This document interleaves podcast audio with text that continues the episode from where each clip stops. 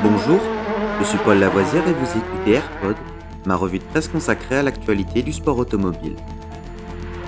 Good afternoon, ladies and gentlemen. This is Billy McCluskey from Palm Springs reporting for Embassy Sports of America.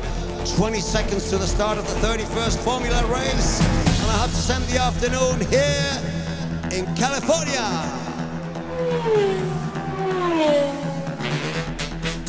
AirPod, c'est toute l'info et rien que l'info. Un édito des meilleures sources au cœur du sport automobile. Au sommaire de ce AirPod du 14 octobre, notre 163e épisode. WRC. Ogier n'exclut pas un retour à temps plein en WRC. De retour au volant d'une voiture WRC en Nouvelle-Zélande pour la première fois depuis le Safari Rally, Sébastien Ogier a démontré n'avoir rien perdu.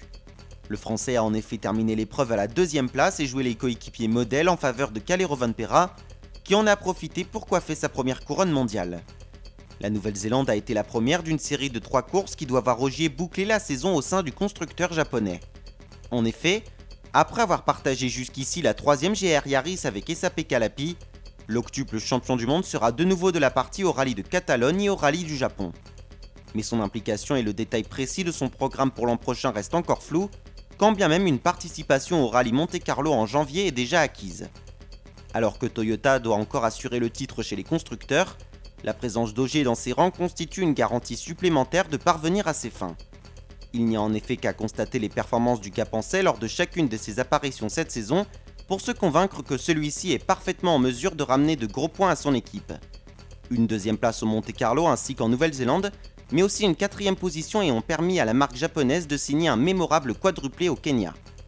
Alors que les contours de son programme WRC restent encore à définir, Sébastien Ogier ne rejette pas l'idée d'un retour à temps plein pour la saison 2023.